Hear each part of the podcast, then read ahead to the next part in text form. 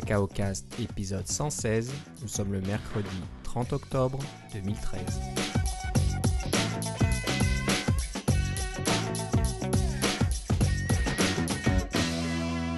Bonjour et bienvenue dans ce nouvel épisode de Cacao Cast. Comme d'habitude, Philippe Casgrain est avec moi. Comment ça va, Philippe? Ça va très bien, et toi, Philippe? Ça va très bien, en pleine forme. Euh, on est à la veille euh, de, la fameuse journée d'Halloween, qui est très très très très populaire en Amérique du Nord, qu'il est un peu moins dans d'autres, euh, sur d'autres continents. Je sais qu'en France, euh, ça prend pas vraiment. Euh, certaines personnes ont essayé de lancer le, le- la mode un petit peu euh, en France, et puis ça n'a pas trop pris. Je pense que c'est une question de culture, hein. il faut être né avec. Ouais, ça devrait être un congé férié, en fait, un jour férié, parce que c'est une fête qui plaît à tout le monde. Les enfants Ouais. sont contents, euh, euh, on peut se déguiser en n'importe quoi, euh, et puis, euh, c'est- y a, y a pas de, c'est très païen, là, mais c'est ça qui fait qu'il qui est rigolo, là. Ça offense Ouais, personne. Alors, c'est parfait. Les enfants sont très excités, donc tant mieux pour eux. Alors euh, voilà, on sera plein, plein de confiseries, de sucre et de chocolat demain. Ça va être une horreur. Ouais. Et il va falloir résister à, à l'envie de, de mettre la main là-dedans puis d'en manger euh, encore plus que les enfants. C'est un peu ma- mon problème. C'est pour ça que je suis peut-être un peu moins excité par Halloween que, que, que les enfants. C'est parce que t'as pas mangé assez de bonbons que t'es pas assez excité. c'est ça, c'est ça. Mais bon, on n'est pas là pour parler d'Halloween, on est là pour parler de, de tout un tas de choses, donc euh, des petites nouvelles côté Apple, de, des outils, euh, des frameworks et des choses un peu rigolotes là pour finir l'émission. Donc voilà, on a tout ça au menu aujourd'hui. Euh, on va commencer rapidement par euh, A- euh, OS X Server. Donc on en parlait, je crois, à la fin de l'émission dernière, ou on en parlait peut-être après l'enregistrement, je sais plus trop. On avait remarqué qu'il y avait une fonctionnalité qui était intéressante, hein, c'est le, le App Store caching, donc euh, dans OS X Server version 3. Ouais, ça, on en a parlé au dernier épisode, c'est dans les notes de l'émission. Ok, c'est dans les notes, donc euh, on en avait parlé, tant mieux. Euh, donc il y a cet outil qui permet de, de stocker les mises à jour d'applications Mac et iOS sur votre serveur Mac à la maison ou à l'entreprise ou au travail. Et ça vous évite surtout de retélécharger à chaque fois toutes ces versions, donc c'est intéressant. Je sais pas si ça marche pour Mavericks, pour le système d'exploitation. C'est pas, possible, j'imagine. mais ceci dit, euh, c'est juste une minuscule fonction de ce que OS 10 serveur fait. hein. C'est un serveur de wiki, c'est un serveur de mail, c'est un serveur de calendrier, c'est un serveur d'authentification, c'est un serveur de toutes sortes de choses. Et puis, évidemment, on peut faire des, des bots euh, en Xcode, là, qui est pour faire de l'intégration continue. Là. Euh, alors, Ouais. c'est c'est tout ça. Mais euh, c'est pas exactement ça dont on voulait parler, parce qu'on vous en a déjà un peu parlé. C'est de... Bah que c'est gratuit pour les développeurs iOS. Moi, c'était la, la petite surprise parce que tu m'en avais parlé, puis je t'avais dit, bah oui, c'est gratuit pour les développeurs Mac. Oui. Si tu es un, un développeur enregistré, tu as accès Et ça, c'est au le bêta de Mavericks. ça. Et ça, c'est le cas depuis que le programme de développeur Mac existe. Euh, Voilà. la, la version payante, là, on avait toujours accès. à- En fait, avant, c'était une licence annuelle. On avait un numéro de série qu'on pouvait installer sur notre ordinateur qui avait un, un serveur Mac. euh, euh, par exemple, euh, le Snow Leopard, ben, il y avait un numéro qui allait avec. Et puis ce numéro-là était renouvelé à tous les ans, puis il fallait qu'on aille dans les documents, puis récupérer le numéro, etc. Mais là, maintenant, c'est l'application App Store. Alors, euh, on a juste un code de téléchargement, puis voilà. c'est Tout est réglé. Voilà, donc euh, bah moi je savais pas, hein, je pense, je m'attendais pas que ça, que ça soit gratuit pour les développeurs iOS. Bien sûr, on a reçu un petit courriel le, le jour d'après, je pense, nous disant que Ouais. On pouvait installer OS, 6, euh, 10 serveur pour euh, utiliser les fameux bots dont tu parles, hein, pour faire de l'intégration continue. Ça, c'est peut-être quelque chose dont on reviendra dessus. C'est, je vous, in- moi, je vous, in- je vous conseille de regarder les vidéos de la WWDC qui parlent de ça. C'est très puissant, c'est très intéressant. c'est- Je pense que c'est très bien fait. Personnellement, j'essaie de les faire marcher, puis je je suis pas encore super Ah. à l'aise avec, là, mais on s'en reparlera sûrement dans un autre épisode. On en reparlera quand on aura un peu plus d'expérience. Mais d'après ce que j'entends dire, ça a l'air quand même beaucoup plus agréable que Jenkins, qui, est... qui marche bien, Jenkins. hein, on va pas cracher dessus. Il a, il, il a rendu de bons services. Mais c'est quand même une application Java. C'est un petit peu moins. Mais c'est beaucoup plus flexible, on. Voilà, euh, peut-être plus. On peut faire beaucoup plus de choses, on va dire, avec Jenkins. C'est, c'est- ça fait beaucoup plus que juste des- faire de l'intégration continue pour des, des projets euh, Xcode. Mais là, les, les bots avec euh, macOS 10 euh, Server, c'est vraiment intégré dans Xcode et ça, ça fonctionne pas mal et, et c'est plus facile à mettre en place, je pense. Donc, on en reparlera. Alors, c'est une bonne nouvelle qu'Apple euh, ben, l'offre aussi aux développeurs iOS qui ont maintenant le bonheur de pouvoir euh, se lancer dans l'intégration continue. En tout en économisant 20 dollars. Tout en économisant 20 dollars, Apple euh, a, a gentiment bien remboursé parce que moi j'avais j'avais acheté trop tôt. Puis c'est quelques heures plus tard, tu m'annonces que c'est gratuit. Je dis zut, je l'ai déjà acheté, mais voilà, j'ai juste envoyé pas un petit mail. Je suis allé sur iTunes, je crois. Il y a une, une section où on peut envoyer euh, une demande de remboursement. Puis ils m'ont fait le remboursement sans rien demander. Ah. J'ai pas désinstallé ma so- macOS 10 Server. Faudra peut-être que je le fasse et que j'utilise la version euh, avec le code dont tu parles. Je sais pas. Bon, je, je sais pas si ça, ça changera quoi que ce Je soit. pense pas que ça change grand-chose. C'est pas, c'est pas grave. J'y ai le droit, donc j'ai pas volé. C'est c'est pas une version illégale que, que j'utilise. Donc, euh, donc c'est une bonne nouvelle, c'est sympa. Donc euh, il y a les bots et il y a beaucoup beaucoup plus de choses dans OS 10 Server. Donc c'est une, une bonne occasion de, de regarder un peu comment marche OS 10 Server aussi. C'est quelque chose qu'on, en tant que développeur, si on n'a pas besoin de l'utiliser, on n'en avait pas besoin avant. On connaît pas trop, on sait pas trop ce que c'est, puis on se rend compte qu'il y, a- tout un tas d'outils là-dedans qui peuvent être euh, intéressants euh, à utiliser. Et on vous rappelle que ça, c'est Mavericks Server. Donc, il faut d'abord installer macOS 10 Mavericks sur votre ordinateur et après ça, vous installez Mavericks Server. Euh, parlant de Mavericks, euh, l'ordinateur lui-même, c'est ce que j'ai fait en fin de semaine sur mon ordinateur principal. Je suis moi-même sur Mavericks. Alors, toi, Philippe, es-tu passé sur Mavericks aussi? Je suis sur Mavericks partout aussi. Donc euh, moi j'avais installé la GM carrément, j'étais un petit peu fou là, mais bon ça, ça marchait pas mal et puis Ah, tu veux dire la GM originale, pas la GM. la première Non. GM voilà et j'ai réinstallé par dessus la, la GM finale officielle Ouais. qui voilà donc j'ai la, la bonne euh, bonne version. Il n'y a pas eu de problème, Ouais. ça marche impeccablement. Euh, parlons de Mavericks.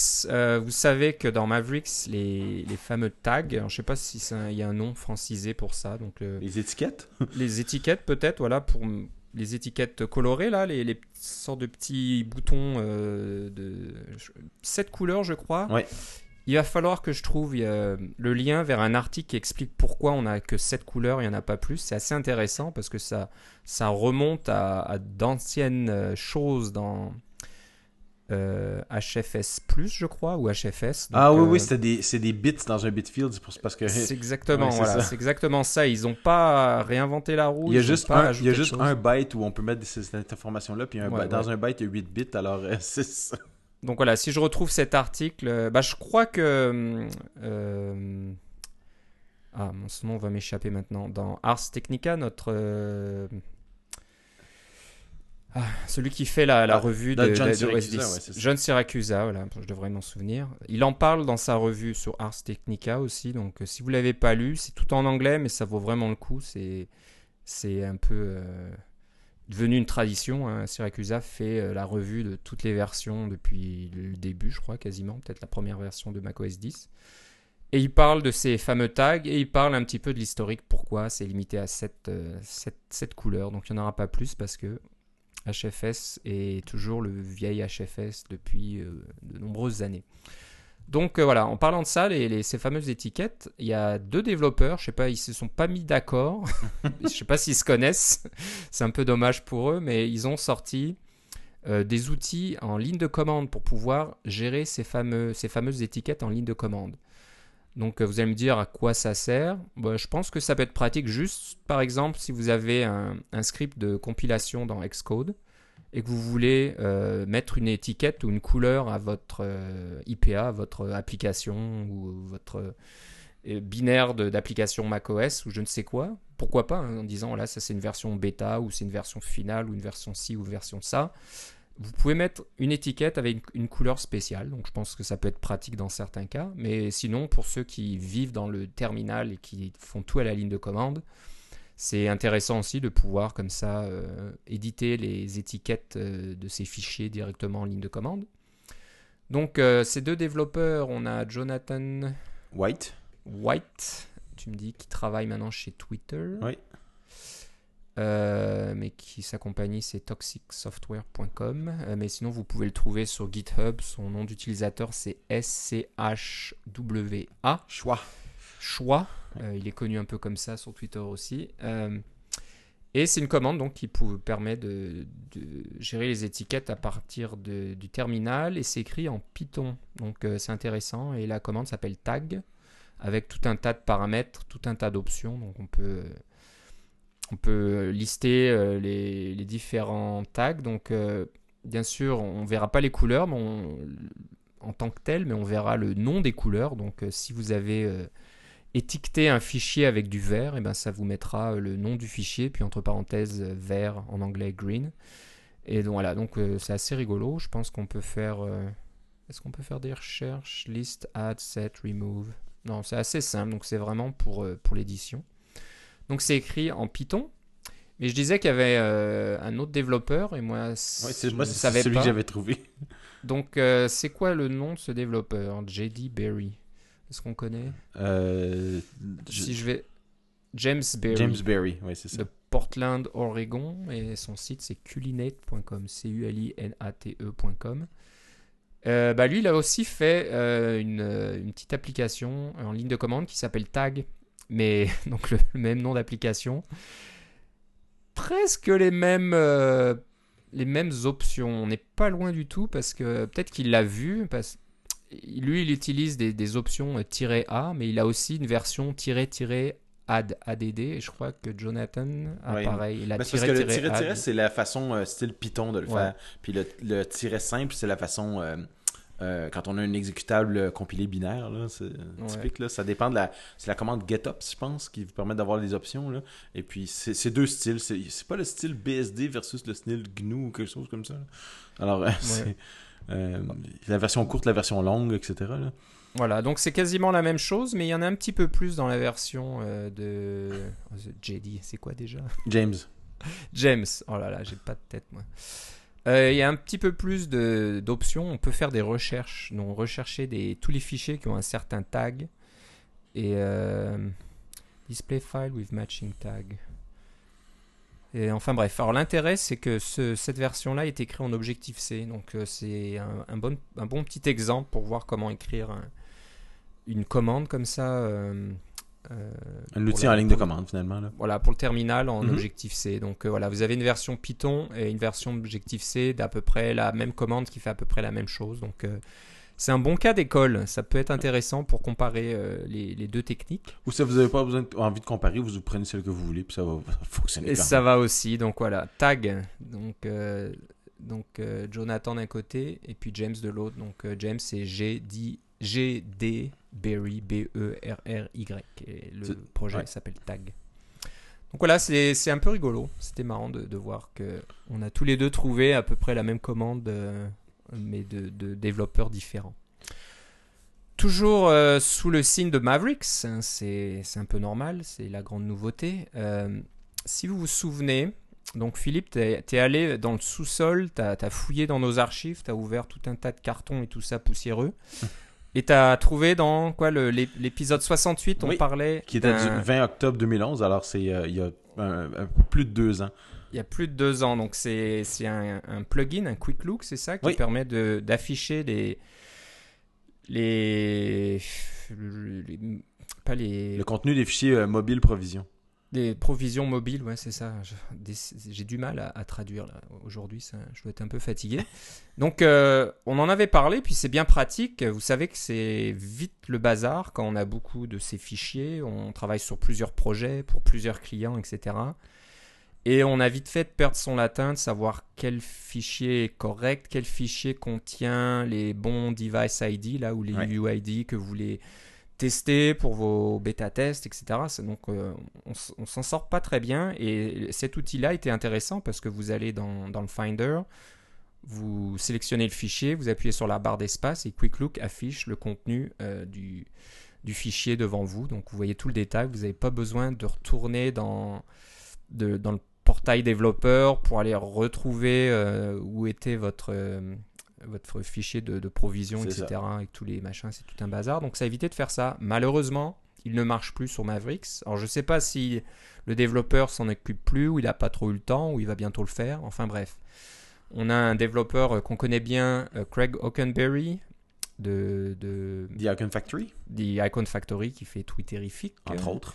entre autres, euh, qui est peut-être pas très patient. eh Ben, il a décidé de faire sa propre version. Donc, euh, ça lui a peut-être pris euh, un jour ou deux, hein, parce que je me souviens d'avoir vu un, c'est ça, il y a eu un plus- tweet qui disait oh zut euh, le machin le- l'outil que j'utilisais marche plus sur Mavericks ça serait bien etc et puis le lendemain il tweet à nouveau en mettant un lien vers un- vers son profil GitHub et là il il a créé Ouais. sa propre version Et, deux jours plus tard, elle a été améliorée encore. Alors, euh, il, y a même, il y a même sorti une version officielle 1.0 euh, littéralement à une heure avant qu'on se mette à enregistrer ce soir.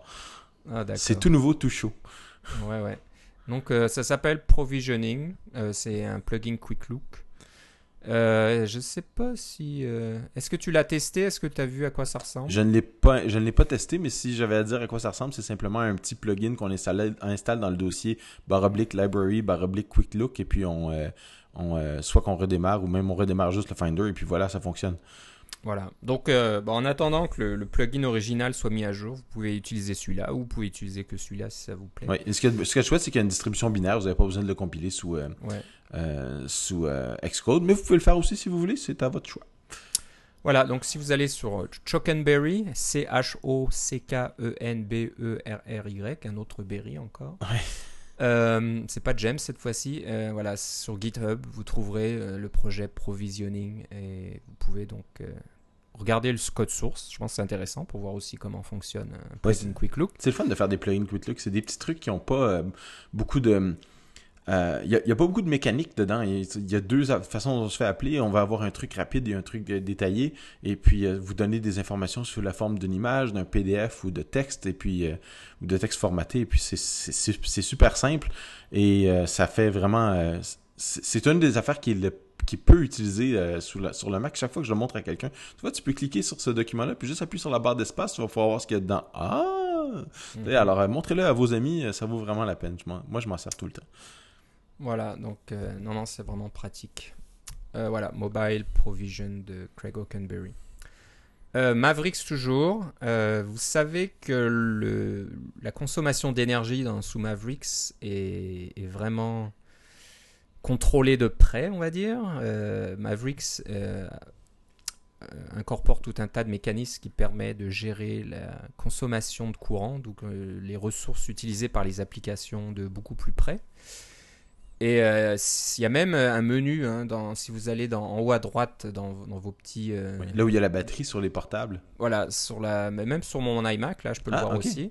Donc là, j'ai cliqué dessus, et puis euh, maintenant, il y a une option qui vous montre les applications qui utilisent beaucoup d'énergie. Les applications gourmandes en énergie. J'adore cette Voilà, traduction.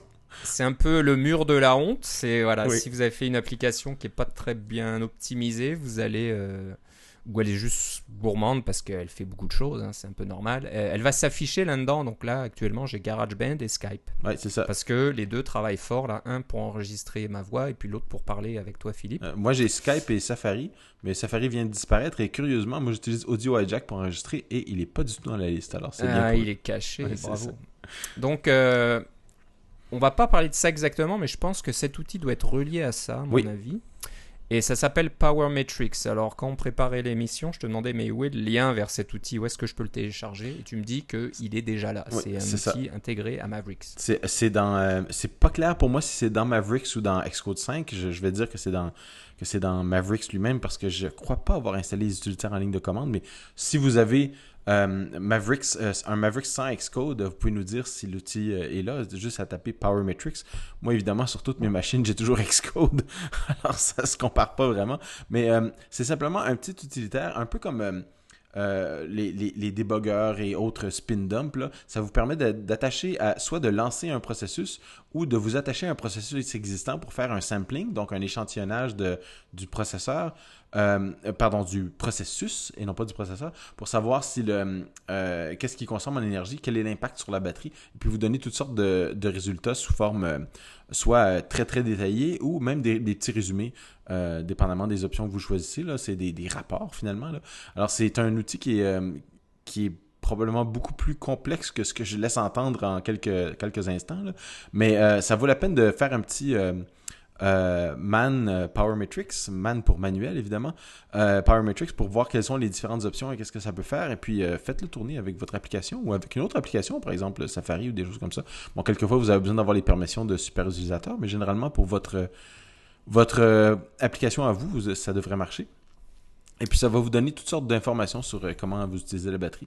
Vous, pouvez faire la même chose avec votre application en utilisant des différents instruments. On parle on a quelquefois parlé de de la, fonctionnalité de, dans Xcode qui intègre maintenant les différents instruments, euh, que ce soit la mémoire, le CPU, etc. Il y, en a un qui mesure la, puissance consommée aussi.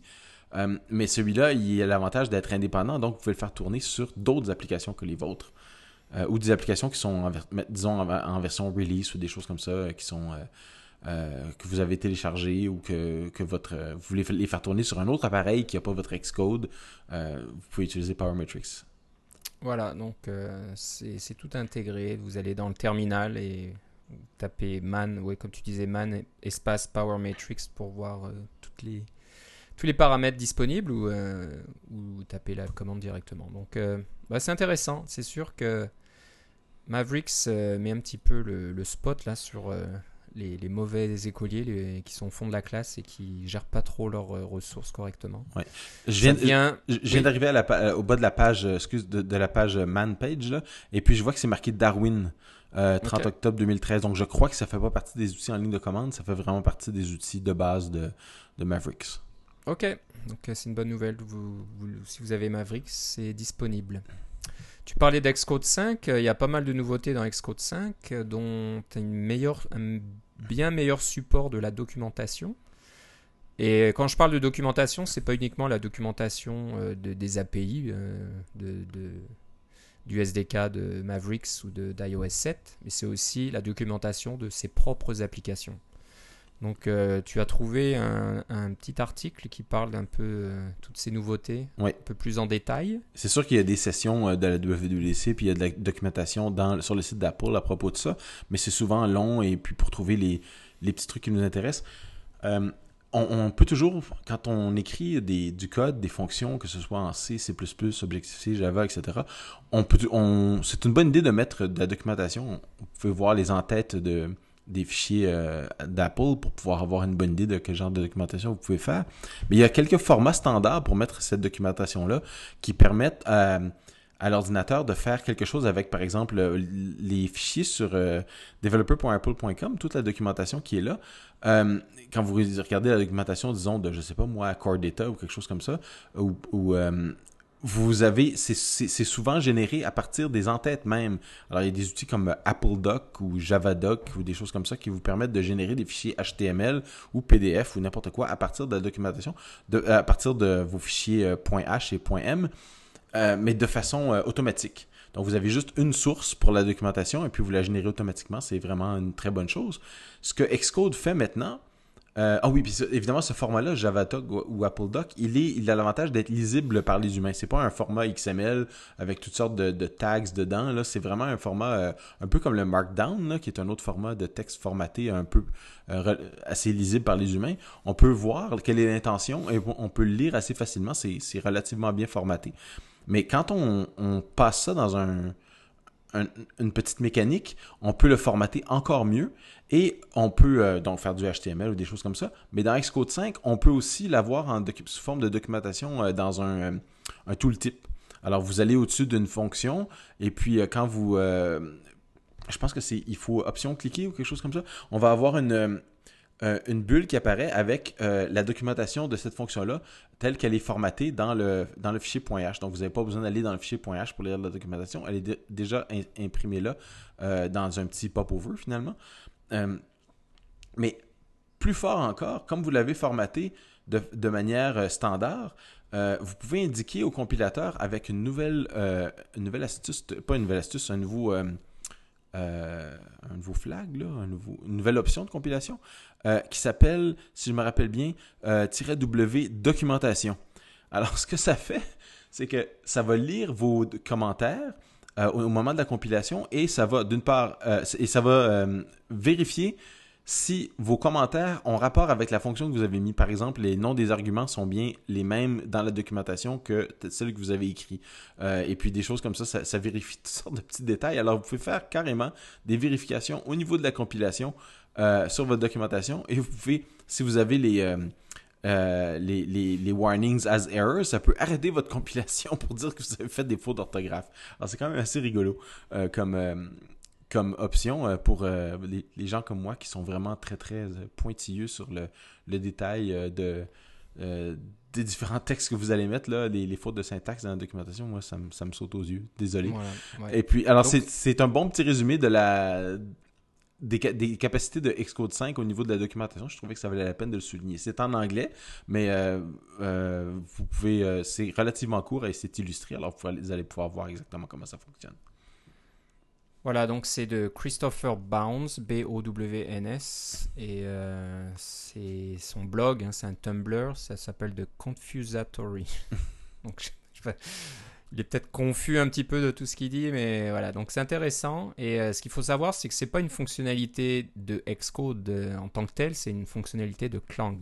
Clang, je sais pas comment du compilateur. On dit ça, mais c'est le, parseur euh, sémantique et syntaxique. Oui, mais ce que je voulais dire, c'est que la présentation dans Xcode, évidemment, c'est la faute d'Xcode si vous êtes capable de les voir comme ça.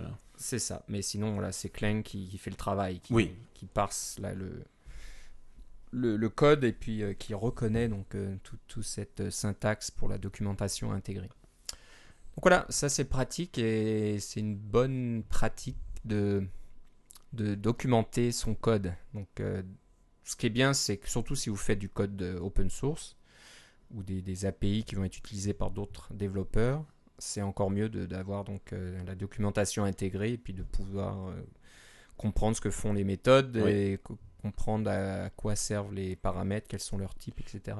idéalement, vos fichiers .h publics, euh, donc ils sont conçus pour être utilisés par d'autres personnes, comme si vous écrivez un framework ou des choses comme ça, devrait, chaque méthode ou chaque variable devrait avoir euh, une, une, propriété, en fait, parce que vous êtes moderne, vous utilisez les propriétés, pas les variables, euh, devrait être documenté, avoir au moins un petit peu de documentation. Et grâce à ça, vous pouvez faire en sorte que votre documentation soit encore plus jolie et vérifiée à la compilation. Voilà. Donc, euh, de Confusatory, C-O-N-F-U-S-A-T-O-R-Y.org. Puis, vous trouverez l'article ou sinon vous regarderez les notes de l'émission pour savoir de quel article il s'agit exactement. Ça a été publié le 8 octobre de cette année. Euh, on va passer à un petit framework. On aime bien les petits frameworks. On aime bien ça, ça faisait longtemps. Euh, ça s'appelle MR Progress, donc les indicateurs de progression. Ça, c'est vraiment le, type de framework qu'on a vu euh, à plusieurs reprises. À plusieurs reprises dans toutes les versions d'iOS, parce qu'apparemment, il n'y a jamais, je sais pas, il y a jamais la version euh, standard d'Apple qui fait un peu tout ce qu'on voudrait. Il y a, y a quelques, quelques indicateurs de progression, mais ils sont en général assez limités. On ne peut pas faire grand chose.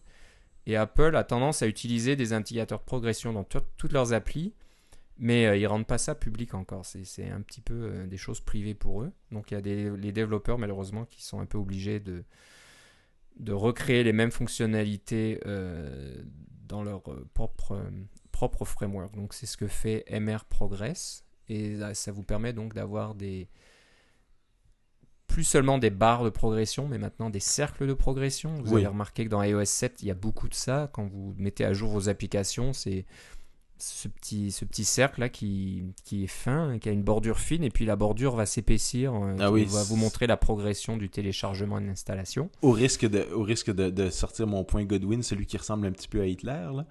Ouais. T'as remarqué? Non, j'ai pas remarqué. un quart de progression, je t'enverrai l'émission, mais quand t'es à un quart de progression, euh, ça, c'est presque comme un petit Hitler stylisé. Ah d'accord, avec euh, sa, mèche sur le côté comme ça. C'est ça, exactement. puis le petit carré. Non, j'avais pas remarqué du tout. Faut vraiment. C'est le genre de truc que quand tu l'as, quand tu l'as, quand tu l'as vu une fois, puis tu peux plus le plus le voir, c'est comme oh, zut, ah. fallait pas m'en parler. c'est ça. Donc voilà, ça, bah, c'est pas mal. Ça, ça vous affiche une petite, euh, une petite vue en, en, en sur surimposition, superposition. Oui, avec, et avec une, un effet de flou en dessous. Hein. Un effet de flou, bien mhm. sûr, parce que c'est iOS 7 après tout. Et voilà, donc vous avez plusieurs styles. Hein. Vous avez le cercle, vous avez la barre, comme, comme avant, vous avez un petit cercle. Et puis vous avez aussi euh, des, des, des, vues de, de confirmation. hein. Donc, si vous faites un téléchargement, téléchargement pardon, et que vous voulez avoir un succès à la fin, eh ben, il y y, a aussi une version avec un cercle et une petite marque là. Ou alors, si ça n'a pas marché, il y a une petite croix. Donc, euh, bah, c'est intéressant toujours de, de voir comment comment c'est fait. Euh, ça vous permet aussi de pas le- de, de voir le refaire. Et d'après la, la documentation dans GitHub, ça a l'air d'être très paramétrable. hein. On peut Ouais. avoir tout un tas de tailles. C'est c'est pas des, des PNG qu'il utilise, c'est tout, euh, tout est affiché dynamiquement. Donc vous pouvez utiliser toutes les tailles que vous voulez. C'est vraiment pas mal. Donc voilà, ça s'appelle MR Progress. Ouais. Et c'est directement inspiré de MB Progress Hub dont on a parlé à quelques reprises déjà. Voilà. Et le développeur, euh, qui m'a l'air tout jeune, peut-être, c'est l'impression que ça me donne sur sa photo, c'est Marius Rakwitz, Mhm. R-A-C-K-W-I-T-Z, euh, qui est qui est un Allemand. Donc euh, ça explique un peu son nom, peut-être euh, plus compliqué, mais euh, voilà, il a fait tout un tas de choses. Est-ce, attends, est-ce qu'il a non Ah oui, c'est lui qui a fait Ego Table Table View Pull Refresh aussi. Alors, je sais Non, non, c'est simplement, non, c'est simplement, il y a une, for- il y a une fourche. plus ah, c'est une fourche, hein, Ouais. c'est lui, ok. J'ai je dis, tiens, c'est c'est assez connu comme truc. Donc voilà, c'est intéressant. Allez acheter un coup d'œil sur GitHub. Maintenant, tout est sur GitHub. Désolé, on est obligé de, de mentionner GitHub un peu tout le temps. Mais c'est pas grave, c'est une bonne chose. Euh, et ça s'appelle donc MR Progress. Euh, bah voilà, je pense qu'on arrive au bout de l'émission. On a une dernière petite chose rigolote. Ça nous arrive de temps en temps hein, de vous présenter un, un truc un peu amusant en fin d'émission. Et c'est quelque chose que j'ai vu passer sur Twitter et qui m'a vraiment plu. Ça s'appelle My Dad Reads Xcode Errors. Donc euh, c'est un Tumblr qui vous montre des, des petits euh, des petites euh, des petits MP3 je pense et vous entendez donc euh, une voix une voix d'un monsieur tu sais d'un certain âge avec euh, une voix très posée euh, un peu théâtrale qui lit les erreurs de, de donc c'est moi je trouve ça assez hilarant quand même parce que c'est vrai qu'on a l'habitude de voir ces erreurs assez souvent. Et, mais de, de les prendre un peu en dérision comme ça et puis de, de les lire à haute voix, je trouvais ça très rigolo. Donc il n'y en a pas beaucoup pour l'instant, il y a peut-être euh, 7 ou 8 euh, MP3, mais euh, il y a des... Je sais pas si j'arrive à le faire écouter. Non, vous l'entendrez pas. Si, j'avais ce qu'il fallait, je pourrais peut-être essayer de l'inclure au montage. Si j'ai le droit, je sais pas s'il y a des droits ou quoi là-dessus, ça m'étonnerait. Mais euh, je pourrais vous mettre une petite partie de, ce qu'on entend à, la fin de l'émission pour, pour euh, que vous ayez une idée de ce que ça donne. Donc il y en a un par exemple, c'est Simulator in use. The simulator can't be launched because it is already in use. Au lieu de l'entendre comme ça avec mon mauvais accent anglais, vous l'entendrez avec un très bon accent et une très bonne voix comme ça, très théâtrale. Donc euh, non, c'est vraiment rigolo. Il y aurait, je sais pas, j'espère que quelqu'un va trouver le moyen de pouvoir intégrer ça dans Xcode carrément. Et puis quand le, le peut-être par un plugin si c'est possible, c'est peut-être un peu compliqué, mais quand, quand l'erreur s'affiche, ça serait vraiment très drôle d'entendre la voix qui vous donne le, toute l'erreur comme ça. Ça serait un peu long, j'imagine, mais non, c'est vraiment très drôle. Donc euh, voilà, si vous allez sur Error Checking, donc e r r o r c h u c k i n g.tumblr.com, bah, vous verrez euh, ces quelques messages. Et puis, euh, depuis le 26 septembre, il y a des MP3 qui sont publiés, donc j'espère qu'il y en aura comme ça assez régulièrement. Et je pense, on voit pas la photo. Une petite photo dans le coin qui a l'air de montrer le, donc le, papa du développeur qui euh, lit les, er- les, codes d'erreur d'Excode. Voilà, c'était la, euh, le petit clin d'œil de fin d'émission. On trouve ça drôle. Donc si vous aussi vous avez des, choses un peu amusantes comme ça qui ont rapport avec euh, le développement sur iOS et macOS, faites-en nous part. Vous pouvez nous écrire à cacaocast.gmail.com, nous laisser un petit commentaire à cacaocast.com. Euh, vous pouvez aussi nous contacter sur Twitter, cacaocast, euh, app.net, cacaocast. J'aurais peut-être m'assurer que j'ai un client app.net qui est installé pour cacaocast. J'avoue que je regarde pas souvent. Euh, honte à moi, mais il faudrait que je le fasse. J'espère qu'il n'y a pas de messages qui m'attendent là-dessus. Euh, et puis on est sur iTunes. hein. Je- vous nous écoutez probablement à partir d'iTunes, mais si vous ne nous écoutez pas à partir d'iTunes, on vous conseille de vous abonner Mais sinon, on a Euh, un flux RSS, c'est bon aussi. On a un flux RSS, donc si vous avez un, lecteur différent, un podcatcher, comme on dit, euh, différent. Pour de plus en plus de écouter- monde qui font ça avec leur iPhone. hein. Ils installent un lecteur de, euh, de, MP, euh, de, de podcast directement sur le sur l'iPhone. Comme ça, ils n'ont pas besoin de synchroniser avec iTunes ou quelque chose comme ça. Exactement, donc euh, bah, quand, Il, quand il vous- paraît, il paraît que le lecteur de podcast d'Apple qui- qu'ils ont récemment sorti d'iTunes sur l'iPhone est, est meilleur, mais moi, en fait, j'en utilise un autre, puis je suis très satisfait. Voilà. Euh, J'espère que l'image du podcast va revenir parce qu'elle elle avait disparu de- depuis un certain temps. Ah. J'avais peut-être pas mis à jour euh, le bon champ dans le flux RSS, là, le, le- les options iTunes. euh, je sais pas, j'ai dû me tromper. J'espère l'avoir corrigé, donc il faudrait que je vérifie rapidement pendant qu'on parle. Mais j'espère que le, le joli logo euh, du podcast est revenu. Oui. Je vais faire une recherche. On verra ça. Euh, moi, avant qu'on termine, Ouais. nos auditeurs qui sont, sont rendus jusqu'à la fin maintenant, j'ai une petite requête pour vous. Vous savez comment on vous demande euh, des fois d'aller mettre des petits commentaires sur CacaoCast et des choses comme ça pour euh, nous aider dans les nous aider pour- à ce que les gens nous retrouvent sur iTunes pour le podcast. Ça, c'est ça, c'est super bien.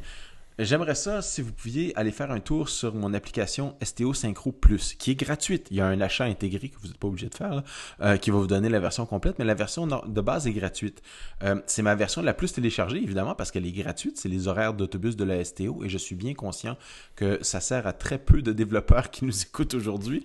Euh, mais euh, c'est une version qui est extrêmement téléchargée parce que la STO vient de changer leur système d'autobus. Euh, ils ont tout refait les horaires et moi, j'ai le seul programme qui a les horaires à date parce que n'y a personne d'autre Ah, qui est à date. bravo. Euh, mais j'ai zéro commentaire pour mon application. Euh, alors, si vous pouvez, si vous pouvez prendre quelques minutes, télécharger l'application, puis aller jeter un coup d'œil, puis mettre un, un petit commentaire, euh, préférablement positif, s'il vous plaît, juste pour me, me donner euh, un petit boost là, pour que les gens puissent le trouver, euh, parce qu'on est en période de transition avec la STO. Euh, ça serait vraiment très apprécié. Vous pouvez effacer l'application après si vous voulez pas, ou vous pouvez la garder pour le jour où vous viendrez à Gatineau euh, pour utiliser les autobus. Mais j'ai vraiment zéro commentaire et j'aimerais ça en avoir un peu plus parce que je sais qu'il y a des, dizaines et des dizaines de téléchargements par jour de cette application-là. Alors, c'est quelque chose que j'aimerais avoir. C'est sûr que c'est un petit marché, on s'entend, là, puis je suis sûr que ça vous servira pas à la plupart d'entre vous, mais allez faire un petit tour, ça serait très apprécié. C'est une façon de, notre- de- de nous supporter. Donc, Voilà. Cacao c'est complètement gratuit, il n'y a pas de publicité, mais si vous pouvez nous donner un petit coup de pouce, ça fait toujours plaisir. Puis bravo d'être la seule application qui a, été mise à jour pour euh, supporter ce nouvel horaire. Je Et les horaires que- sont sortis le 19 et le 19 au soir, j'avais les nouveaux horaires, là, j'étais assez Ouais, content. ouais, ouais. Donc, euh, il y a une- est-ce qu'il y a une application officielle euh, Et non. maintenant de... Non, il n'y a toujours pas. hein. Eh non. Bon. Ils ont un site web mobile, mais euh, apparemment, lui, il était pas à jour non plus. Il n'était pas à jour, hein, c'est un, peu- c'est un peu problématique. C'est une autre affaire, il y, a, il y a pas mal de problèmes avec euh, ce nouvel horaire et puis ce nouveau système de bus. là. J'entends parler de ça à la radio tous les jours. Ça fait beaucoup de mécontents. Oui. Euh, avant que j'oublie, et vous remarquerez peut-être qu'on a enregistré deux épisodes euh, semaine, euh, en deux semaines. Donc, Oui, mais euh, c'était une semaine spéciale, c'était comme un congé férié la semaine dernière. C'était un peu ça. Donc, euh, il y avait cet événement la semaine dernière. Et c'est la semaine prochaine, tu seras pas là, c'est ça? C'est ça, je vais à Los Angeles pour la conférence MacTech. Si jamais vous allez à la conférence MacTech, euh, venez me voir, je vais donner une session sur Passbook. Alors, je suis un, un- un- un- un présentateur invité à la conférence MacTech, je suis très content de ça, j'ai hâte de voir bien du monde. Ok. Donc voilà, profitez-en. Et puis profites-en toi aussi. Ah oui, Donc on se reparlera quand tu reviendras. Et puis tu auras certainement plein de choses à nous raconter. Je l'espère aussi. conférence. Et puis, euh, puis je pense que c'est tout. Euh, si on veut savoir euh, ce qui se passe, quelles sont tes tribulations à Los Angeles, où doit-on aller? Ah, je vais probablement mettre ça sur Twitter, ça va être Philippe C, L-I-P-P-E-C. Et moi, ce sera pas à Los Angeles, mais euh, bon, vous pouvez venir euh, écouter ce que je raconte aussi à Philippe Guitard, euh, G-U-I-T-A-R-D, tout attaché, sur Twitter. Voilà, donc ça sera tout pour aujourd'hui. On se reparle une prochaine fois. À la prochaine, Philippe. Bye bye.